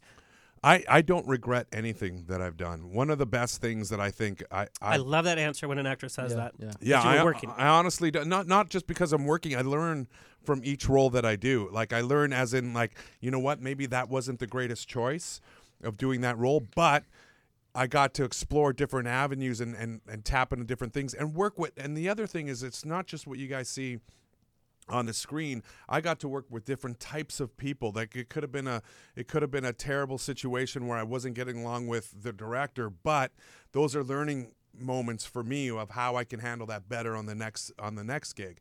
So for me i don't i don't regret anything that i do. I, I i'm just thrilled that i get to do this in whatever capacity and how i can try to get better in each one. And you know i've, I've delved into producing also and and executive producing and those are things that I want to keep on doing. The only way I can keep on doing it is if I if I um you know if I just really work with different types of people and and try to get the best out of them.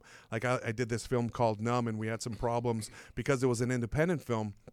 We had some problems where you know, usually there's new people that are coming on to do new jobs because it's an independent film, jobs that they haven't done before, almost like a step up. Right. And if they were doing a professional gig that wasn't an indie, they would be a lot lower down. So this is how they learn. So for and I almost treat it like an like an ER. It's a, like a learning hospital. So for me, It takes patience. It takes patience, and it ta- and and they have to take a step up, and your stuff is going to happen, and, and mistakes are going to happen. We had a we had a you know, somebody forgot a generator, and we're like, oh man, and and people weren't really pleased with him. But I made sure that. I personally didn't want him to feel bad about it. You know, here's 20 bucks, get us a couple coffees, go get it and come back. By that time, we were ready to shoot and we kind of weren't ready if if the generator was already there. So you don't need to come down on somebody and maybe that person wouldn't mm-hmm. have wanted to continue in the job if he was being treated poorly because he forgot something. And because I empowered him, he just, you know, we had a great discussion after the, the thing and after the film, and, and he, that was one of the reasons why he wanted to keep on doing it. And I know I've had those experiences. I worked with Sam Neill on a film where I was the boxing coordinator. We have a picture from, from that. Yeah. yeah. And he he he was I I screwed up something and he was nothing but generous and, and giving and it just made me want to keep on doing that that job to the point where I I could give back to somebody else and make them empowered. So I'm just really lucky. I did a film called Puppet Killer. It's a horror film coming out, and um, and there a lot of that happened too. There's a lot of people that that didn't have the jobs that they had before, and and even the actors that were in it. We we were just trying to put it all together, and the idea of making something independently and everyone coming together individually they're going to go off and do some great things and so I, I just love giving back in that aspect You know, and last week we had uh, when we were talking to Melissa Peterman, she talked about how how the difference between Name being dropping. working. I love yeah, name right, dropping on yeah, my own yeah, show. that, that you know when she works on a project where everybody's treating each other better, the work's better. Absolutely. You know, so it's just counterintuitive to Yeah. treat people badly because then their their spirit, the very thing that brings out the best work and the right. creativity, is And- well that's squashed. the that's the biggest thing is that like uh, you, you- somebody that gets squashed and, and has one job he's just gonna he's literally just gonna go i'm gonna take this from point a to point b you give them some freedom you give them some confidence Yeah. they're gonna Feel better, they're gonna give you They'll do more, yeah. they'll do more they'll give more more creative suggestions Mm-hmm. and i love that i love being able to jam with a group of people and creating something Well, I love that you said that because Hollywood is all about okay, now here, now, uh, step on people, Me, me, blah, blah, me. blah. Yeah. Yeah, yeah, yeah, Yeah. But I think when you watch an independent film, and um, you know, I've seen so much of your work. It's that em- passion and emotion you see a lot in, in smaller independent films Yeah. that sometimes get lost Sure. in, in the Mm-hmm. bigger films. I saw. Oh, yeah, yeah. No, I, I I was just gonna say a lot of that happens, and so you're in in an independent film, and then um, there's things that can happen to where now you're being asked to do something. Like I've been offered films because of the work that I did in independent films. by and Vivid Entertainment. Y- Mhm. Yeah, and it's all and, and it's come back, and and you know, like I worked with Caroline Rhea on a film, and and then from that we uh, and you I don't know uh, Del Shores. Do you know Del Shores? Uh, he used to have a show here. I know Del Shores and Emerson Collins very, very well. yeah, well. yeah. So I did a, I did their la- last film, Sordid Lives, with Whoopi Goldberg and Caroline Rhea, and and so for me to be a part of that, all kind of grew from an independent background. So it's Oh, and that's that's a great experience, right? Because those people have worked together before. And That's they- right. You know, there's great characters to tell stories of. And yeah, yeah. they were fantastic to work with for yeah, sure. yeah. Jonathan Walker says Alex is the coolest man alive. Colleen, Shell, and Laurie say hi to Alex. Okay, John Jonathan Walker is one of the producers of uh, Van Helsing. So Oh, oh. well, Yeah. then th- this is a good moment to take a look. Let's take a look um, at what's in, se- in store for season he- two. and he is he he wrote some some of the most fantastic episodes of this coming up season. So he's gonna like. is there room for a said that. husky Latino in Van, Van yes, Helsing? absolutely. I just want to be killed. I- like I want to be I'll- there and just I'll bite. killed. I'll take a bite out of you. Oh my! Practice, come on. You heard it here first. I was gonna practice. The show's now over. Yeah. Take a bite out of me. You, Well, you're I'll- getting bigger fangs. I'll be like, is that a mosquito bite? Let's take a look at, at season two and what's up for, for Julius. P.S. uh, The name itself, I mean, come on. Yeah, I know, right? Oh, God, that looks good. Uh, yeah. We have one chance.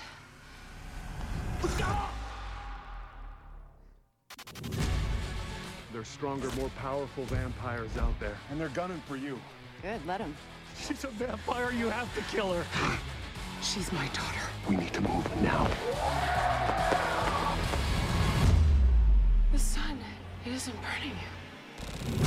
I swear I'll kill you all.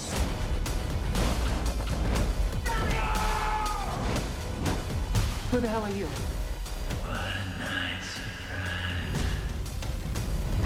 It's a rampage.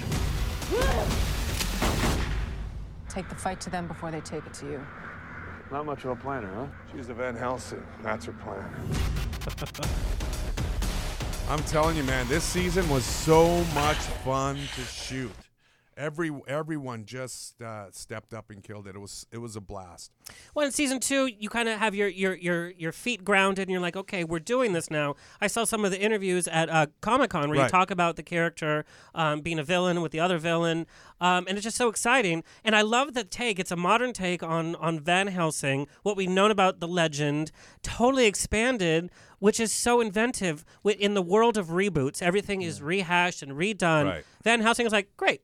We'll take that, and then let's let's bring it. Yeah, it, it honestly, it, it, I was blessed to be a part of it because Neil LaBute, who's one of the best playwrights, and Oh, yeah. Yes. Neil Yeah, LaBute's yeah, like one of the best, and and um, Simon Barry, who created uh, Continuum, and Jonathan Walker, who was a, just a, a beautiful writer un, unto himself, and and so for us to be a part of that, and and the whole cast and crew and the ensemble and we shoot it in Vancouver and and Vancouver has you know like I've been around and Vancouver has some of the best actors there.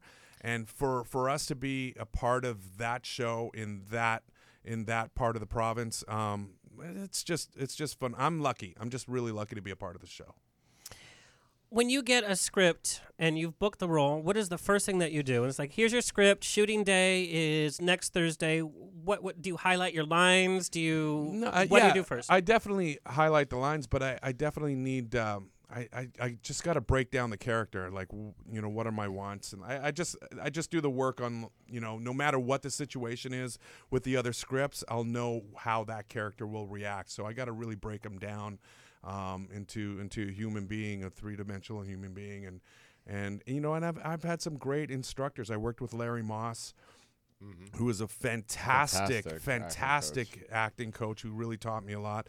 Um, this guy Andrew McIlroy, who really kind of helped me um, develop characters and you know put more on the line for the character. And um, Railtown in Vancouver has been phenomenal. But pe- people that you know along the way that's given me these little tidbits of how to kind of really dive into a character and explore it in a way that I would hope that um, is original, and then and then everything after that, once I do the work, everything after that um, is pretty much it'll just starts falling into place. You're such a renaissance man. Like when Dos Equis recast, you know, that's so you. Yeah. Casey, get on that. Yeah, Casey. yeah. And That I've is got- so I've you. got the there you boo- go. I've We're- got the booze in my hand like- and everything. like, like right there. On point. On point. Um, Natalia Webster wants to know uh, what red wine do you prefer? Shiraz, Merlot, Cabernet Sauvignon, Cabernet Franc, Malbec. Cab Sav. Cab- Cab Sav.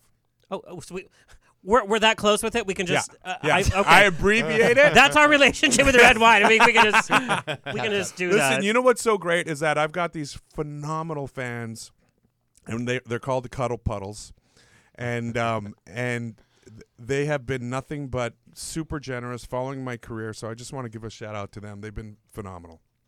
You, I, I'm I'm so like Cuddle puddles? taken. I'm sorry? Cuddle, Cuddle puddle, yeah, puddle. Cut, I like that. yeah, Yeah. yeah. I th- somebody That's somebody better than freaking monsters, right? but s- somebody s- sent a message on Twitter or something, and and I just kind of I, I just kind of responded like, "Oh, we should all get together for a cuddle puddle," and then that just kind of took off. And That's uh, my name on Grindr. That's so weird. what, what a coincidence. but cuddle puddle though, I don't know. Yeah. When Grindr the puddle part might be a little risque. I'm sorry, your friends are The spiders and ghosts. All right. um, Laurie point. from from the chat room, uh, she's the one that does the black and white paintings. Uh, phenomenal stuff. Like I can't even believe the stuff that she does. Not just on me. She she she she's painted some like some amazing portraits of other people. And Laurie, she's very- hello. very, talented, Laurie. You got to get Alexander on with this. my jazz hands. It's like she puts the pencils away. She's like, "We're done for today." Uh, Natalie also wants to know uh, what is your shoe size? Size fifteen. Oh, Shut wow, up. really? Yeah, size fifteen. Chris, can we turn up the air conditioning, please? Wow. I literally had to go sh- for shop. I don't even shop for like when I see a, a shoe. I go, "Oh, do you have 15?" I literally go into the store and just go, "What 15s do you Yeah. have?" Because they don't have, you have to They specially don't. order them. I, kn- I Yeah. know this for a fact. Yeah. foreign. Dealing with some stylist, uh, you're you're in a different range. You can't wear some of the fun stuff. No. Well, neither can I. What am I complaining about? Hello, um, Scott. Uh, I received this uh, this email. In fact, a few different versions of it. How does your gift, and I know we're not supposed to say gift, how does your ability affect your friendships and your dating life? Do you know when your friends are lying to you? Is it hard to date somebody when you're seeing all this stuff going on around them? Wow, it's a pretty big, uh, multi-dynamical question there. Um, has the ability affected my dating? No, I mean, if anything, if any, might have limited it because I can kind of spot it out right away. Um, but as far as like people, you know, knowing, a lot of people are quite interested in it, I guess, because I don't come off as like you know very kind of in the clouds, you know. But so a lot of people are kind of fascinated. So it's kind of fun, and I, I met a lot of people who actually, you know, especially this time frame. People, are a lot, a lot of people are very spiritually advanced. Like I think, and Really? have yeah, I, I met a lot of people. I was surprised that you know, oh, I believe in it, or I've had experiences too. I'm like, wow, you know, I've, I've actually attracted a lot of people. Like so, it's been kind of cool. And yes, when someone lies, I can we curse on the show or no?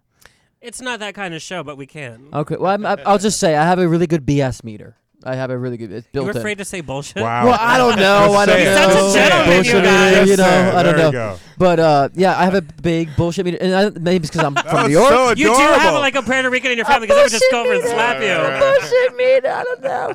My Um, mom is rolling her eyes while she's doing a shot right now. She's My dad's like, "Hey." say it. It's bullshit. You say it. Um, yeah. but- So I just think that's also, you know, I always tell people, you know, if you're always just intuitive, you're a half-wit. If you're just psychological, you're half-wit. But if you blend the two, you're a full person. So yeah, between the spirituality, intuition, and the psychological, you know, knowledge, I think both make you kind of more aware. Yeah. Uh, songwriting. You literally do everything: playing the instruments, the arranging, Yes. uh, the singing. Who were some of your early influences you can remember as as young, not like Sure. recent, but like young? Where you remember Like, playing them? I just and remember over? like Bon Jovi. Like Oh, there's, yeah. like, you know, living on a prayer. It's That's like a- that's who it is. It's like Bruce Springsteen versus Bon Yeah. Jovi, and your voice too. Do you mind if we take a little sneak peek at your latest single, Rescue? I would love it, sure. All right, I let's, want it. Let, let, let's take a little. Oh my God, duet, you guys! Oh my God, so many men's and Keep women. pushing that. I would love it. Alexander's head just exploded on the radio. Yeah, yeah, yeah. Let's hear a little bit of "Rescue." there inside of you. Your love inside, oh, bound, restricted. Now let me open up your heart, let the fabulous. It has some Queen aspect to it. the world is Queenie. into. Now you gotta let love be your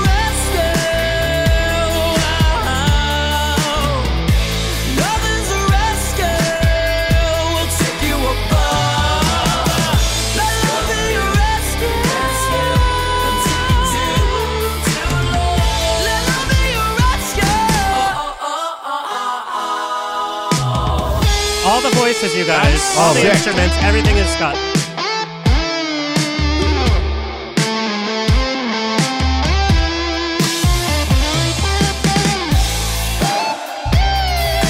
Yes. Absolutely. That's ridiculous.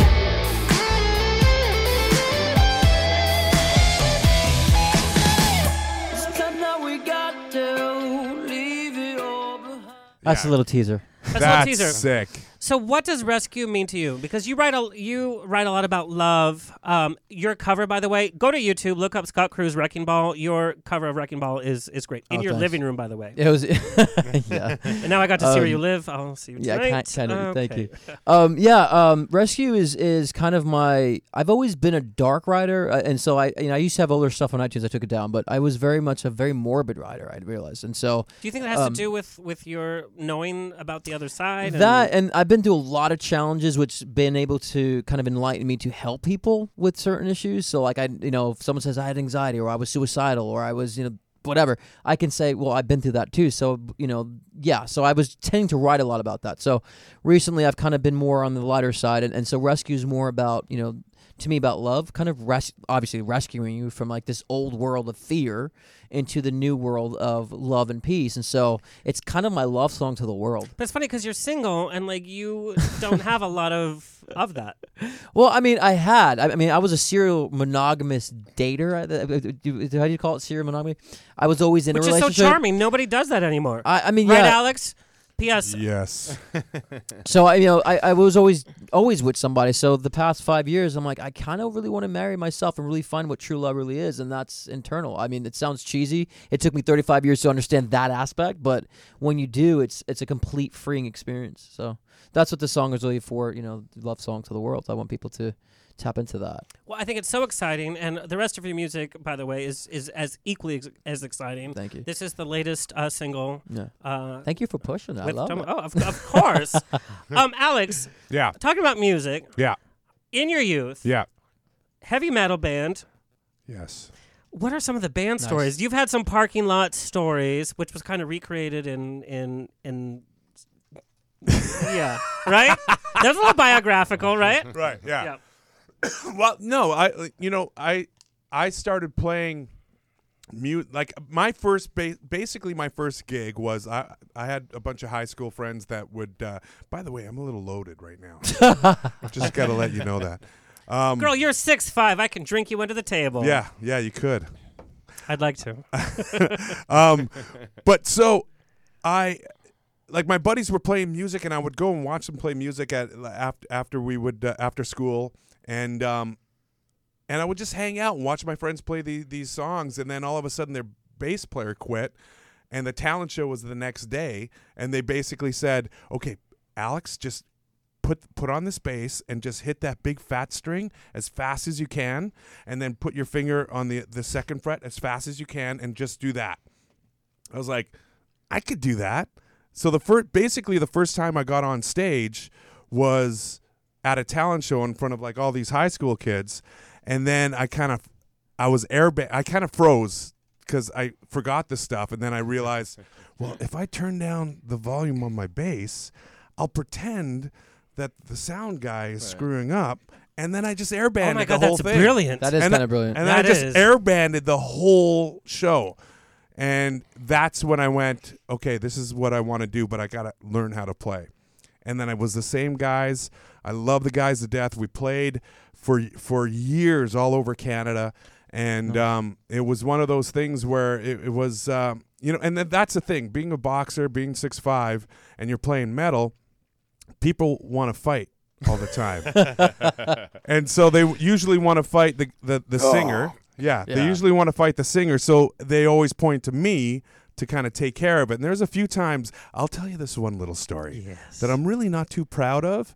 But Let's do it. Yeah. Okay. So what happened? TMZ, are you listening? What hap- Jonathan Walker, write this into season three. So Yes. so we're playing at a, at a bar in Winnipeg, and and this one guy is just heckling like crazy, which is fine. Why do people do that though? It's like then you get up here. Yeah, it's all good. like I get it. It's all good. But uh, he he was getting a little bit rambunctious, and so I'm playing, and I had really long, long hair, and I was looking through my hair, and all of a sudden, this beer bottle comes whipping by and just missing us. So in a heartbeat, I drop my bass and I run across, hit two tables, and do a big swing on the guy that's sitting down. Just miss him as I go around the table. He's in a wheelchair Oh, no. and and I'm doing everything to go, and I'm doing everything to go like like uh, thank Oh, God man. I didn't connect, and but then I was like. Don't throw stuff. and then I went back and started playing. Go, thank That's God I didn't hit the guy in the wheelchair. funny. Can you imagine Oh that viral God. video? Oh. I'd be like, oh, Oh my God! pics on, you know. Like like Laura was looking out after me because I just missed him too. All right, Yeah. answer this or don't. I probably got about 30 emails, and all it was this just one question. Single question mark. Really? You don't have to answer it if you don't want to. Um, What does it say? You had took a drink before you answered the question. Yeah. well, there, there, there was some It's rumors, and I know that there, there was a public. uh, So I'm not going to ask What you. there was rumors? Yeah, single. oh my God! Everybody just died. His, right your lo- eyes just like lit up. you no, know? not for me. I like Oh. Alex for you know for his lady, international lady. You're going to get so many emails now. Yes. No, I'm sure it'll be fine. With more uh, used dildos, I guess. No, I oh Vibrators. God no. Scott, you One's took it to enough. a different level. One's enough. No, remember he said he had someone sent him one of those, right? Vib- well, vi- oh, di- vibrator. vi- oh, is that the same thing? Don't But get th- but is it really a difference? Maybe in your world it is. same, same I know what happens in size. Same size, I guess, right? Yeah, yeah. That's interesting.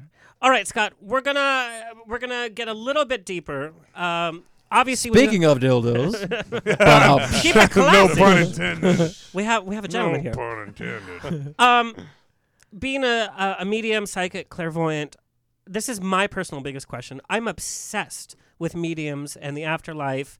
Um, I guess because as we get older, we question our own afterlife. Right, right, right. In your mind and with what you've experienced with visions, what happens to us when we die? Well, I I, I kind of uh, made always make this analogy, like kind of you know you. I don't know if you guys ever tried virtual reality. You know, put it, and I'm sure if you haven't, you can understand the idea. Oh, I've You- tried it. You, It's not that The- reality, The, tell porn, the porn version, because they have porn, I think, virtual. But if it's imagine putting on a virtual reality headset, like you can explore that realm, and it's a little limited, but you can explore it, have fun with it. But when you're done, you take off the headset and you're And back- living our, our, our life. Well, I'm sorry. We put that on when we're living, right? Yeah, like in the living life. Yeah, I'm right, just right. using that as an analogy. Yeah. So it's kind of like this. Your physical body is like that viewer. You know what I'm saying? So your consciousness is projecting through your body. So your body's limiting the frequency of higher dimensions. We're in three dimensional reality. There's a possibility up to 14 dimensions. I think 22 now.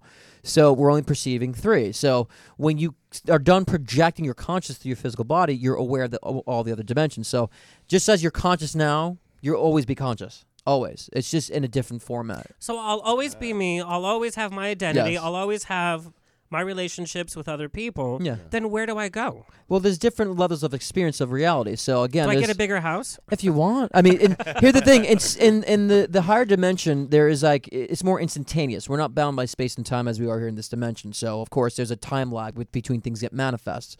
So in in the higher dimensions, when you perceive of something, you're kind of instantly there in that reality. So it's, it's kind of like a dream state, you know, more so. So yes, per se, if you want a bigger house, you choose that experience, or you might have you know go into other dimensions and so forth and have different experiences. But here we're doing the same thing. It's just we have the time lag. So that's why a lot of people they're kind of bound by this physical persona, but they limit themselves out of fear. You know, "Ca- I can't do it, and so forth, and so that's why a lot of things don't manifest. But like he was saying, you know, with with Anthony Hopkins and so forth, you it is about believing. You know that you're on that level already, and when you do, it's almost like the reality shifts with you. Mm. So you know, we're here just to experience the process of things. Preach, preach. Yeah, but we are here to experience the process of things. But when we pass, we don't stay on Earth. There's so many other Well, galaxies. but Earth is the physical matrix, as you'd say. I hate. I don't want to use that word, but it, it is. Earth is the. I need the- a dictionary just to talk to you. I'm trying to be simple. I'm trying to be simple. How but dare you, sir? we are cutting edge tried. Oh, here. Right, Award-winning. exactly. He's trying to help you out there, I'm trying to feed it there. But yeah, Earth is kind of like the playground, is one playground. So imagine there's so many different layers of playgrounds you get to play on. And mm. so Earth is just one three dimensional realm. So What- is death You know? sort of a release? Death a is an awakening. It's an awakening. It's an awakening. So imagine Wow. Mm-hmm. where you're limiting your senses. I tell people you don't have eyes to see. You have eyes to limit what you're seeing. You know what you see is to filter out dimension. So when you pull out, you actually have an awakening, and you're like, oh, this is my. I have all my senses again. Does that make sense? Mhm. You get that? Yes. Yeah. Um, why do some people after the afterlife or in the afterlife? Yes. Why do they stick around They don't. more th- than others? They don't. It's us wanting them to. It's it's well, they you can connect with them because they're not in the physical plane like we are, so they don't need to hover around a house and being sad that their house is being sold. I mean that doesn't make sense. But so then, how do you explain like all the like the we- ghost shows, right? Right. Well, what they're doing is tapping into parallel realities. So because everything exists now, and this is the great Einstein and Tesla has always been preaching this. Um, the parallel realities are you can tap into those past realities. They may call it residual energies, but you can actively tap into past, you know, spiritual entities and so forth. So you can actually cross communicate. Just as if some people have had alien abductions, but it was their future self coming back. You know what I'm saying? We are multidimensional beings, and that's one thing that I think people can't really fathom in the, f- the physical brain, you know, within this world. But that's actually what's going on. It's I can parallel barely feed my dog on a regular basis. Like, So, I can't yeah. take care of myself in one dimension. Exactly. So more or less all the other dimensions, you know. This is why we're Alex is thinking, oh God, I could act in this and this and this and that in all these dimensions. You could be a polygamist. yes, I multiple relationships. yeah. No, but his acting roles. Alex is going to be a star in every single dimension. Every single dimension. yeah, but Oh, but that's really what's going on, and so they are the experiences, and the ex- like we said before, like I, what they're experiencing is real, but again, like the the de- demonic creations are don't. There's no power of assertion. Everything is has to be done with you know allowance. That's the power of the law of free will. So within the law of free will, nothing can assert itself onto you because again, that would break the laws of free will. So that's ex- that's existence in general, actually. I'd be doing a big disservice if I didn't mention the Real Housewives of Orange County, where we first saw you. Um, did being on a reality show change your fan base? Um, I've always been an introvert, so I, you know, for a lot of time, I really That didn't. is so hard fan- to believe. I really don't believe. Well, because you know, I've been I've been strategic with my career. I said I want to learn everything before I start putting myself out. I want to learn, you know, I'm doing the composing thing and, and so forth. The composing thing, I'd love if I just throw it out like nothing. But I was doing Oh, that that old thing? Yeah, but that old thing. Those are the words. But I wanted to learn. I didn't want to be a manufactured artist, so I didn't really have a quote unquote fan base, just my my friends and family. So um, now's the time I'm doing it. But being on the reality shows changed my perspective about reality shows. Um, I realized they are real. I used to think that maybe they're you know massively set up, and I'm like, nope, they actually are that real and that crazy. Let's take a, a, a look at the clip where I first saw you. You guys, whether you follow Bravo TV's Housewives like I do, this caused one of the biggest upsets in in this franchise in Orange County. This is Um, going to be all new to me, so I'm really looking forward to this. Oh, Alex, this is going to be your new guilty pleasure. Okay, go. Take a look. We actually at. have a friend, um, Vicki. Her mother just passed, and her boyfriend has cancer right now. She does have a, a great heart. She does. Um, and uh, she's very. Uh, hold on. Dramatic. Give me a second. They gotta show that, right? They gotta show. humbada, humbada. I don't know. Here's the thing. Maybe I'm picking up on the energy of people who think about that. I have a wishy-washy perspective on that. On what? So that's why on, on the, the cancer issue, it's just wishy-washy to me. I just don't see it. So he doesn't have cancer? It's it's very possible. You don't see cancer at all? Uh, I. I can't imagine someone would do that. Who would fake cancer? I just don't have a place in my brain for that concept. Why would somebody do that? So we do find out. I knew somebody who did that. Really?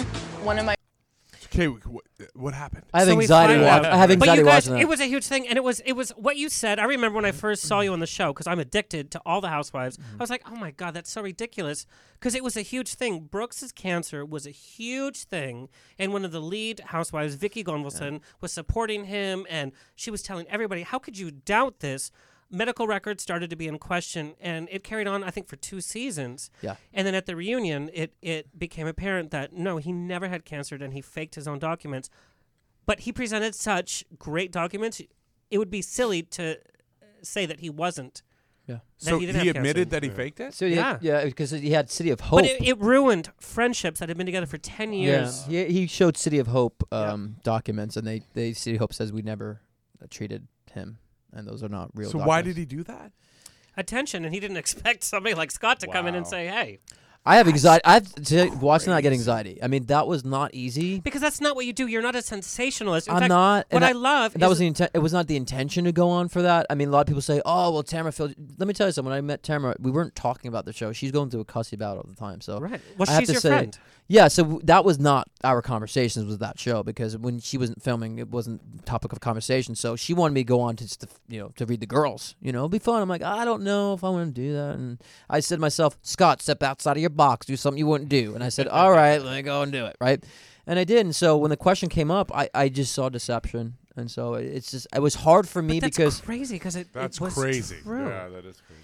And it was such an un. The producers uh, should have sent you a check for a million dollars because it was the most unexpected arc. Who would fake cancer on a reality TV Right. that was Yeah. so Right. uh, popular? Mona, are we are we gonna are we gonna get a third season? uh, of third season of what Van Helsing. it's about sixty percent chance. That's fantastic. Sixty percent. It depends how shirtless There- you are. well, yeah, it's, it's again because right now it's about the probability because again everything is created in real time. So right now it's sixty percent probability it will. Yeah. Um, there's a. Th- uh, go ahead. No, and this is what I love about your website so and, great. and our interview in Bear World. He can't predict the future in a crystal ball. He reads the energies going into what you're talking about, and if people continue with that energy, it'll manifest. Well, that, yeah, that's what I was going to say to you. That why it's made probability because certain things are 100% aligned. Where I say this will definitely manifest, you know, and especially reading the now is a lot easier. But because we are have free will and create reality, I can see if something is you know partially aligned and whatnot, give them the probability rate. And also when I coach my clients, I tell them this is how you can boost up that alignment. Right. You know, if it's not fully aligned, or I could say, hey, I don't see anything there at all, and so Are you got they- or you got to create it. You know. Are they gonna kill me in the third season? Yes, the husky No. Latino's gonna kill you, Jonathan Walker. No, in that in that third season, no, I don't see that. Yeah. Wouldn't that be so funny if No. Julius was killed by like Nathan Lane? They can't. Um, Scott, would you do your own reality show? What? Yeah, I mean, I'm open to anything. I mean, uh, I, for me, with what I do, I think I like bringing awareness to people. Um, and so to me, like the, having a platform to kind of bring awareness to people, to make you know what they've sensationalized, sensationalized with like mediums and psychics, like, and bringing this kind of normal spin to it. Because I mean, I'm not like with nails and you know and puffy hair or you know. or just saying, you know, forcing people to believe in what I'm saying. You know, I, I kind of want to bring more of that kind of down to earth, you know, simplistic. It seems like it would be a real service nowadays b- to people because you know this kind of post-organized religion reality that we have, where people are independently seeking out what Right. what meaning is for them. Right, right. I would think that that would make you know your insight more important. Exactly. Well, and that's the thing. I think uh, uh, Alexander had asked me before, like what that being more spiritually aware, has- you know, has it changed your life in what way? And I said it's actually made me more grounded. It's made me more human, because when I realized, oh, we're here for this pers- this purpose, and we have this, you know, you know, this higher perspective, I feel more grounded as a as a human, you know. And, well, you're living in truth and authenticity, right? Exactly. Even more so because you even understand what truth right. and authenticity and I'm not sitting in a cloud and like I had to run away from negativity. I'm like, no, polarity is what drives this reality. It's Yeah. it's what brings definition. So, Mhm. you know, I love even the negative aspects as well. So you probably, probably, I would imagine you embrace Absolutely. that. Absolutely. I don't see the world like that it needs to be saved. You know, I see the world as that it's already saved. And that, you know, the fact that we have free will and choice, that, you know, we choose different roles in, in life. And so without those roles, what are we going to be? You know, a void of energy. Yeah. Without negativity, just a walking void of energy, not knowing itself. And that's the whole point of polarity. I have one personal question. so Clear your throat for that Twelve. Clear the uh, throat. Size 12. Crack the it's kind of serious, and you know, with somebody that suffers from dementia or is Sure. Alzheimer's, and mm-hmm. they're still trapped here in this world. They're not trapped. but mentally, No, they're it's- not here. So It's not trapped. They're, they're choosing to have a more limited experience without. Because if you look at a lot of people who have dementia, they probably overprocessed their life too much. So they kind of want to leave the physical plane by not overprocessing. So they're kind of just experiencing it for what it is. So they're not trapped. It's I always tell people it's always worse on the observer than it is the person experiencing it. So you know, if you, if you see someone get murdered, they're passed on and they're having you know a better perspective. But you're suffering more by observing and watching it. So especially those with dementia, they're not processing reality like we are observing that difference. You know what I'm saying? Does that make sense? Mm. So where's their soul? So, so Well, their soul's still here. They're still conscious, but they're just choosing to have more of a limited experience to process this reality in a different way. Again, that's experience. If they didn't want to have that experience, they would have you know emerged onto non-physical. They would have awakened. They're still Yeah. choosing to see life through that lens. Well, it probably explains why a lot of people with dementia like hang out. Yeah, and they it- stay exactly in this reality longer. right. And I tell people they have that awareness of both sides of the oh I, I can see what's on the other side, and I hate saying the other side, but for layman's terms, uh, they can see the differences and they realize they kind of like are in between, you know, the two But if it puts stress on like a caregiver or like a family member, you That's know, to teach them a lesson. It's to teach them a lesson. The person caregiving them is, needs to learn a valuable lesson through that But I- experience. Caregivers I've- deal with a lot. That's a mm. But pretty I- hard lesson. But but I've well, it's I've- not so much about being a hard lesson. It's a challenge that that's that person's going to grow spiritually because without lessons in life, we're not going to expand. And through our expansion, even though the person may not understand it, through that expansion, that's why we have eternal life. That's why we live in a world of infinity, is because we get to grow and expand into our through our challenges, through our expansion of consciousness. That's what gives you that kind of all-knowing, all-seeing perspective. So. But I, I've had uh, an experience where somebody that was, that was going through Alzheimer's and Right. they they were getting really frustrated that Yes. they were forgetting and they Sure. were getting really frustrated that they were going to be a burden and that Right. they wanted to take themselves out Sure. because they didn't want to be here anymore Right. because they were going through that. Right. How many people have actually had that experience without having dementia? I've had that experience where I wanted to commit suicide and leave this plane because I don't understand Yeah, my challenges. I was su- sure. I went through suicide. Man- I tried to take my life many times because of being gay, being Christian, a Pentecostal Oh, Christian, and being abandoned. I wanted to kill myself too, but I wasn't seeing the bigger picture. But looking back at this, I say I'm so glad I had that experience. I'm, I wouldn't be Scott Cruz now, and with all the experiences I have, and and the awareness I have now, if it wasn't for those experiences. So even though they're close to death, it does not mean they're not. That, that's the final lesson. It means they're it's going to continue on. You know, for them to grow and expand what they need to expand onto. But again, they're not processing it the same way that frustration as you're seeing it. It's it's still different processing for them, even though it appears very much like frustrated energy. But they're experiencing quite differently than we think. Hmm. Because even when I was suicidal, I still I felt carried. You know what I'm saying? When I with the moments I tried taking my life, I felt like you're better than this. I I just had that feeling. You know what I'm saying? And I had this kind of like I'm not scared. You know, it's almost like me being suicidal and and and and, and doing this. Said like I'm a badass. I'm going to do this. I kind of found my power in it. And I said, well, if you have this power now through this, you have more to live for. And that's when I really kind of turned it around. So yeah, I've had those challenging experiences, but you know when we see the bigger picture, and look, we may not see the bigger picture. Some people may not see the bigger picture in this lifetime, and may awaken and realize, oh crap, I played that game kind of crappy. Let me try playing it in another way. You know, so it's understanding that that higher awareness will kind of make sense what's going on here too. If, if you play the game wrong. Happy Halloween, everybody. Yeah, this just got it. yes. All right. You thank- said deep, no, right? No, That but was I, I, I really appreciate Yeah. that because that's an was insight that we Yeah. never uh, take time to think about it. We're Right. always go go go, Yeah. Right. and you know we have we have our images to play. And, all, Exactly. and and fear kicks in so hard, It sure like does. in, in, in those kind of aspects sure that does. Rich r- Yeah. really kind of dictates how you think when Like when spiders. Yeah, yeah, exactly. And if you can just like push that the fear aspect off to the side and see the facts and, the, and the- Absolutely. yeah. Yeah. It's sort of like if you could just replace fear with something that serves you better. Right. And, and you, you Vodka. you hit Yeah. the exactly, Vodka, yeah. but you you hit the nail right on the head because what is fear? Fear is actually focusing your perspective in a way that doesn't serve you, and that's Right. very fearful. So you're exactly right. If you actually shift the perspective and use that fear as a, like we say, an inspiration to project a different thought, you're going to start feeling a different, you know, feedback, as you'd say. But we often feel powerless with fear. That's the whole point. Because uh, that's the contrast. Because again, if you f- continue to focus on that fear, yeah, you're going to get that feedback for sure. All right. Let, us take a breath. Wow. Real fast, Aleks, and we have to close out the show. Yeah. Aleks, when you go to the movies or you're watching TV, what is it that you're watching? What do I, When oh, you're in almost everything, it's like, God, can we take a break? I, I, honestly, I, when things take take take me through the story, it's all about story for me. Like uh, I'll I'll be I'll be there for the whole ride if if if it's if the story's being told well. so, what, what was the last TV show that you watched? Um, well, I rewatched The Office. I love Love The O- Office. B- I binge watch The Yeah, I'm a fan. the BBC one, the, the Well, well, uh, BBC, but the, BBC American. one I, I gotta. The Ameri- I love I Steve Carell. I gotta. I gotta. Uh, he's he's I great, him. but man, I, I the BBC one is That's so your- that's your great. It's so It's so uncomfortably funny. Exactly. Yeah. And That's it was Ricky Gervais before all its over time. it. And it was Yeah. before Yeah, its yeah, time. yeah. Yes. So, what was the last movie that you actually sat in the dark, got your popcorn? Um, uh, that was Mother. I just went to go see Mother. What'd you think, Think of of it. Mother? Oh my God! Good? Yes? Did, can we swear? Yes. Yeah. I, uh, there was there was a lot of this of like, the fuck is going on? There's a lot of that. But that's, Darren Aron- uh, and- that's Darren Aronofsky, right? But my favorite film of all time is Requiem for a Dream. It was so. Oh, man. Uh-huh. so that Great that's film. Yeah, that's, that's a, a different great- level. that's That's a a great that's a different level. I love that movie. That's a great movie. I That's love a that. great so yeah. good. Yes. It's it's literally. I listened to the soundtrack to Yeah. meditate, which is weird It's- because it was no, such it's a good. yeah. Yeah. Okay. Yeah. All right. Um, we're gonna finish up the show with our rapid fire for both of you, but real Okay. fast. Who's coming up on the show next week? Uh, we have some independent horror filmmakers. We're talking about independent independent filmmaking. We have Stephanie the Haunted Doll. If our listeners remember her, she's coming back to the studio. When she's in the studio, crazy things happen.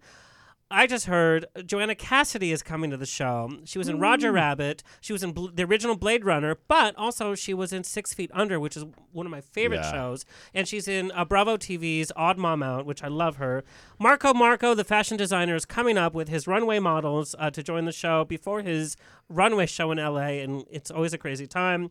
And then, you know, we have different people. Uh, we have porn star Arad uh, from men.com coming with Andrew Christian. And we're going to talk not about porn, we're going to talk about how he came to the career, his exile from uh, Iran, from the military. So it's going to be, it's going to be interesting. Diverse. You never know what's going to be on, on the rocks. And Andrew Um, Christian's bringing underwear. Well, he brought like great books last time. okay, who wants to do rapid fire first? You, Yeah, you probably guy. already know the question. Come on, big guy. I cut it. Yeah, he did too. Come on, big- you go. All right, you let's go. I'll go. Your dream co-star. My dream co-star, Jennifer Connelly. Hmm. Who was in Requiem for a Dream? She's so good. Yeah. And she Connect- you never guys are ages. She doesn't act. Connect- She doesn't work enough. That's true. Really, Which, she which, needs to which be might more be stuff. good because when she does yeah, it's I know. great. And, you know nothing about ages, her. though. You know nothing about her That's either. Like, it's great. I never thought about that. Yeah, Yeah. Yeah, that's Yeah, true. Right, you know it's true. No, her. you're right. It's great. The role you would go back in time and film the original. Rocky. Ah, yes. Oh, yes, that's so That's good. That's good. That's good. I like that. Your favorite song to sing? Uh, Everlong by Foo Fighters. Hmm. Hmm. I have to talk to you about my time with Courtney Love, by the way. Really? Yeah. That must have been. It was intense. It was one month in her bedroom, us locked in. What? Yes. What? It's, it's the craziest Courtney Love story you've ever heard, and she and I hung out for a month in her bedroom with the doors locked. That's What? crazy. That's How a do you movie. how do you drop that and just leave it there? Yeah, Like, exactly. uh, right. The whole show. Because right? I don't know if I'm allowed to talk about it. My What do you uh, mean? my best friend at the time became her personal assistant, and she was entranced with me. Wow. Her favorite musical is Sound of Music, but she was Do you see our faces right now? yeah, that's ridiculous. So we talked about David Grohl. all I, the time. I, oh yeah, she's not a fan, is she? Yeah. what are your trailer personal items m- like you just have to have? Not like oh, bottle water and this. Your personal items. Well, I, I, I need some weights in there. Got to have some weights in there, and porn. Really? I just, I just had to kind of turn you, you from the weights. yes. yes. Is that true? No, just the weights though. Yeah. But like a family photo, a rosary, or Um, no, not not necessarily. A No, I don't- rosary. I don't, where did that come from? No, just just some weights, and you know, I'll bring some stuff like you know, some like a little ghetto, bl- little little speaker, and and that's about it. A ghetto speaker. Yeah, a ghetto speaker. like You're so guy. low maintenance. I was gonna say ghetto blast. I know, right? Yeah, Yeah, yeah. You went old school and I went it- old you, school. uh, brought it back. And what is your Uh, guilty pleasure? What is my guilty pleasure? I can hear that breath, you know, Right. very loud in these He's trying to filter through what he's should I- I- say. I am- That's- I am- that- Which, that's which, happening. which one are you going to Trying share? to filter, and you know, I don't know. Like, it's, I, I like a glass of scotch. This is my guy right here. Yeah, Yeah. totally agree with that. This is like a, a bad cop, good cop show. Like, No, we're on point. I'm like, I'm We're like, on I'm point. like- I'm like supporting him. Uh, no, absolutely. Don't I touch each validate other in front of me. I'm going they, keep, they keep moving closer. Did you Yeah, notice the- that? the They're, all- sound. they're I'm, way I'm over out there of on the shot. other keep, side of they the keep saying I'm out of shot. And I'm like, I don't want this guy to beat me up. You know, It's all right. It's all right. I'll share. kind of falling is that no? Just give another shout out to your females across. Oh, the Cuddle Puddle, the Yeah. Cuddle Puddle Nation. Um, again, yeah, I, I can't say enough. They they've been nothing but supportive and always always um, supporting everything that I do. So they're they've been fantastic. and where can our listeners find you? Aleks Paun, A L E K S P A U N, um, at Twitter or, or Instagram, and Aleks Paunovic on, spa- on Facebook. And it's A L E K S. That's right. Right. Scott, you're up. Uh, what's the question? Strangest thing to happen Oh, I'm to you. supposed to You're know. supposed to just know. Hello. There we Know go. this. What is the strangest thing to happen to you during a reading? Doing er, my guides and spirit left while I was channeling. So basically, when I'm getting information, they both. It's when I was like in training, I guess, a medium in training, and uh, they just completely left bailed on me. There was no information, no data. I'm like in the middle of the session. Why do you think And that so- they, they bailed? they were laughing, by the way. Um, I think because they wanted to see how much I can really kind of reel in the connection back. Interesting. They were Um, testing you. It, it was a great test because it threw me off, but then I see I had to refocus, and when I did, they came back, and so it really taught me how to reconnect and be sustain the connection. So it really taught me a lot, but it was very embarrassing.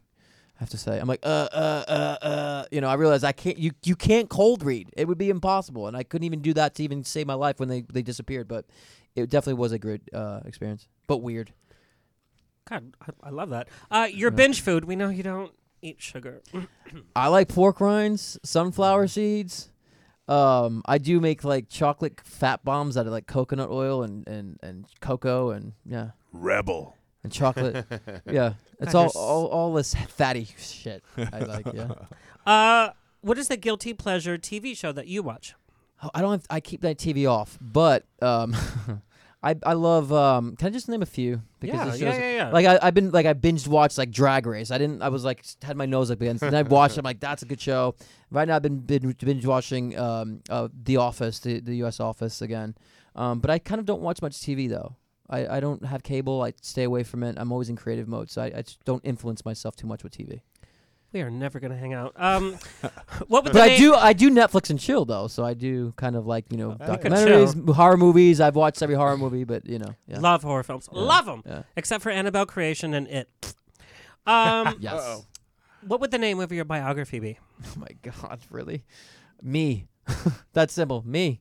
That's not egotistical at all. It's a biography. It's a biography. I think Thank it's, you. Actually, it's taken by I think uh, Katharine Hepburn. I think her biography is called Me. Then it. It.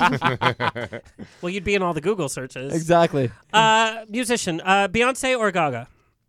Oh really? You give me Yeah, that oh, yeah, I selection? can. Yep. Rapid fire. Hurry up. Uh, I'd say Gaga because she does play her own instruments and she, you know, is she, yeah. Love, love that answer. Where Yeah. can our listeners find you? Um, I am on iTunes. Uh, just posted some new stuff uh, on there, so it's very new. So Rescues on iTunes, Amazon. Um, you can find me on Facebook, Scott Cruz Official. I think it is right, Craig. Something like this. I don't know. Who knows? Um, and also Instagram. Uh, I think the Instagram is uh, Scott Cruz. If you look me up, you'll, you'll definitely see it on Instagram as well. So that's Scott Cruz. The Scott Cruz. This Scott Cruz. Yeah, they, they've changed it, so I don't remember some of them. Michael, where can where can we find you and follow you? Michael Ferrera on Facebook.